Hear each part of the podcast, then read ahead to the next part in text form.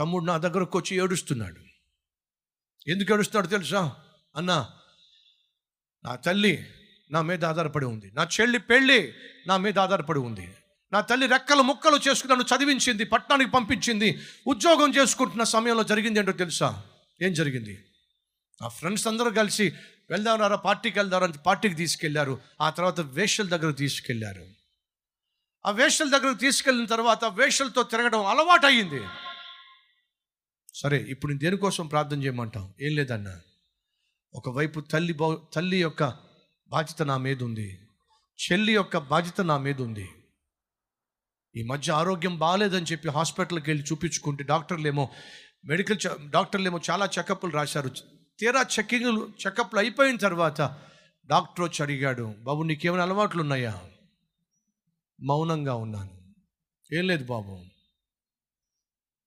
నువ్వేం చేస్తావు? పలానా కంపెనీలో పనిచేస్తాను. మంచి కంపెనీ కదా, ఎంత వస్తుంది జీతం? ముప్పై వేల రూపాయలకు వస్తుంది, మంచి జీతం కదా. ఏం చదువుకున్నావు? ఎంబీఏనండి, నా తల్లి కష్టపడి చదివించింది, ఎంబీఏ చదువు. అడిగాడు డాక్టర్, నీకు బుద్ధి ఉందా? ఎంబీఏ చదువుకున్నావు, మంచి ఇంటర్నేషనల్ కంపెనీలో జాబ్ చేస్తున్నావు, తల్లి కష్టపడి చదివించని చెప్తున్నావు, మరి నీకు బుద్ధి ఉందా? ఏమైంది డాక్టర్? ఏమైంది ఏమిటయ్యా? ఎయిడ్స్ రోగం వచ్చింది నీకు. నాకు ఎయిడ్స్ రోగం ఏంటి డాక్టర్? అవునయ్యా, బుద్ధి గడ్డి తినే వేషల దగ్గరకు వెళ్ళావుగా, దానికి మూల్యంగా ఇప్పుడు నీకు ఎయిడ్స్ రోగం వచ్చింది. అంతేకాదయ్యా, తీవ్ర స్థాయిలో ఉంది. ఎంతకాలం బ్రతుకుతావో చెప్పడం కూడా కష్టం. డాక్టర్ గారు ఏం మాట్లాడుతున్నారు? నా తల్లి నా మీద ఆధారపడింది, నా చెల్లి పెళ్ళి నా మీద ఆధారపడింది, బాధ్యత కలిగినటువంటి కుటుంబం నాది. ఇప్పుడు ఏడిస్తే ఏం లాభం? నీ శరీరంలో ఉన్నటువంటి కోరికలు తీర్చుకోవాలని నువ్వు నీ ఇష్టం వచ్చినట్టుగా జీవించావు, అర్థమైన చోట తిరిగావు. బంగారం లాంటి నీ భవిష్యత్తును, అద్భుతమైన నీ ఆరోగ్యాన్ని తగలేసుకున్నావు. లేరంటారు ఈరోజు ఇక్కడున్న వారిలో, సంపాదించినంతా తీసుకెళ్ళి సారాయి కొట్లో కట్టడం, సంపాదించినంతా తీసుకెళ్ళి వేశ్య చేతిలో పెట్టడం, ఆ అల్పకాల పాప భోగం కోసం నీ ఆరోగ్యాన్ని పాడు చేసుకుంటున్నావు, నీ కుటుంబాన్ని గొల్ల చేసుకుంటున్నావు. బైబిల్ని జాగ్రత్తగా పరిశీలించండి. అపవిత్రాత్మ చేత పట్ బంధించబడిన వాడు తనను తాను గాయపరుచుకుంటున్నాడు. ఎవ్వడు గాయపరచట్లా, తనను తానే గాయపరుచుకుంటున్నాడు. నిన్నెవ్వడూ నాశనం చేయటల్లా, నిన్ను నీవే నాశనం చేసుకుంటున్నావు. నీ ఆరోగ్యాన్ని ఎవడు తగలేయటల్లా, నీ ఆరోగ్యాన్ని నువ్వే తగలేసుకుంటున్నావు.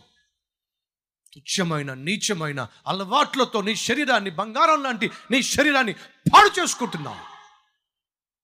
నీ మీద నీ తల్లి ఆధారపడి ఉంది, నీ తండ్రి ఆధారపడి ఉన్నాడు, నీ తమ్ముడు చదువు ఆధారపడి ఉంది, నీ చెల్లి యొక్క భవిష్యత్తు ఆధారపడి ఉంది. ఇంతమంది నీ మీద ఆధారపడి ఉంటే నువ్వేమిటయ్యా?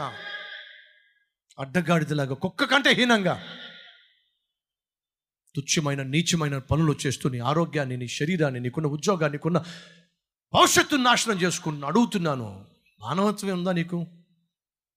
కన్న తల్లి యొక్క తండ్రి యొక్క రుణం తీర్చుకోవాలి, కట్టుకున్నటువంటి భార్యను కనీసం లోటు లేకుండా చూసుకోవాలి, కన్న బిడ్డలకు కనీసం కడుపు నిండా భోజనం పెట్టాలి అనే ఇంగిత జ్ఞానమైన నీకుందా? ఒక్కసారి ఆలోచించు. విలువైనటువంటి నా జీవితాన్ని చే చేతులారా నాశనం చేసుకొని నరకపాత్రుడిగా జీవిస్తున్నాను. ఈరోజు ప్రభువా నన్ను క్షమించు అని ప్రార్థిస్తున్నాను బ్రదర్ అన్నవారు ఉన్నట్లయితే మీ హస్తాన్ని ప్రభువు చూపిస్తారా?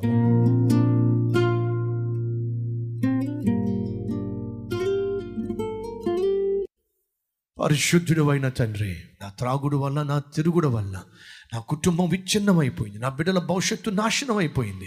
క్షమించు నాయనా. నన్ను చూసి అందరూ హేళన చేస్తున్నారు, అసహించుకుంటున్నారు. అటువంటి నన్ను మారుస్తావని మాటిచ్చా. మార్చు ప్రభువా. అపవిత్రమైన జీవితం జీవిస్తూ అపవిత్రాత్మ చేత నింపబడి కూడా భక్తి వేషము వేసుకొని తిరుగుతున్నాను.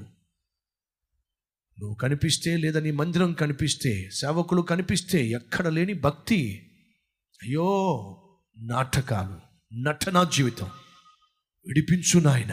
అందరైతే ఈ ప్రార్థనలో ఏకీభవిస్తూ నీవు అనుగ్రహించే అద్భుతమైన మార్పును కోరుకుంటూ సొసైటీకి ఉపయోగపడే, సగటు మనిషికి ఉపయోగపడే ఒక మంచి జీవితము జీవించే భాగ్యాన్ని ఇవ్వమని, తమ్ముళ్ళు చెల్లెళ్ళు పనికి మాలిన స్టైల్స్కి, పనికి మాలిన అల్పకాల యవ్వన ఇచ్చలకు బానిసలకు కాకుండా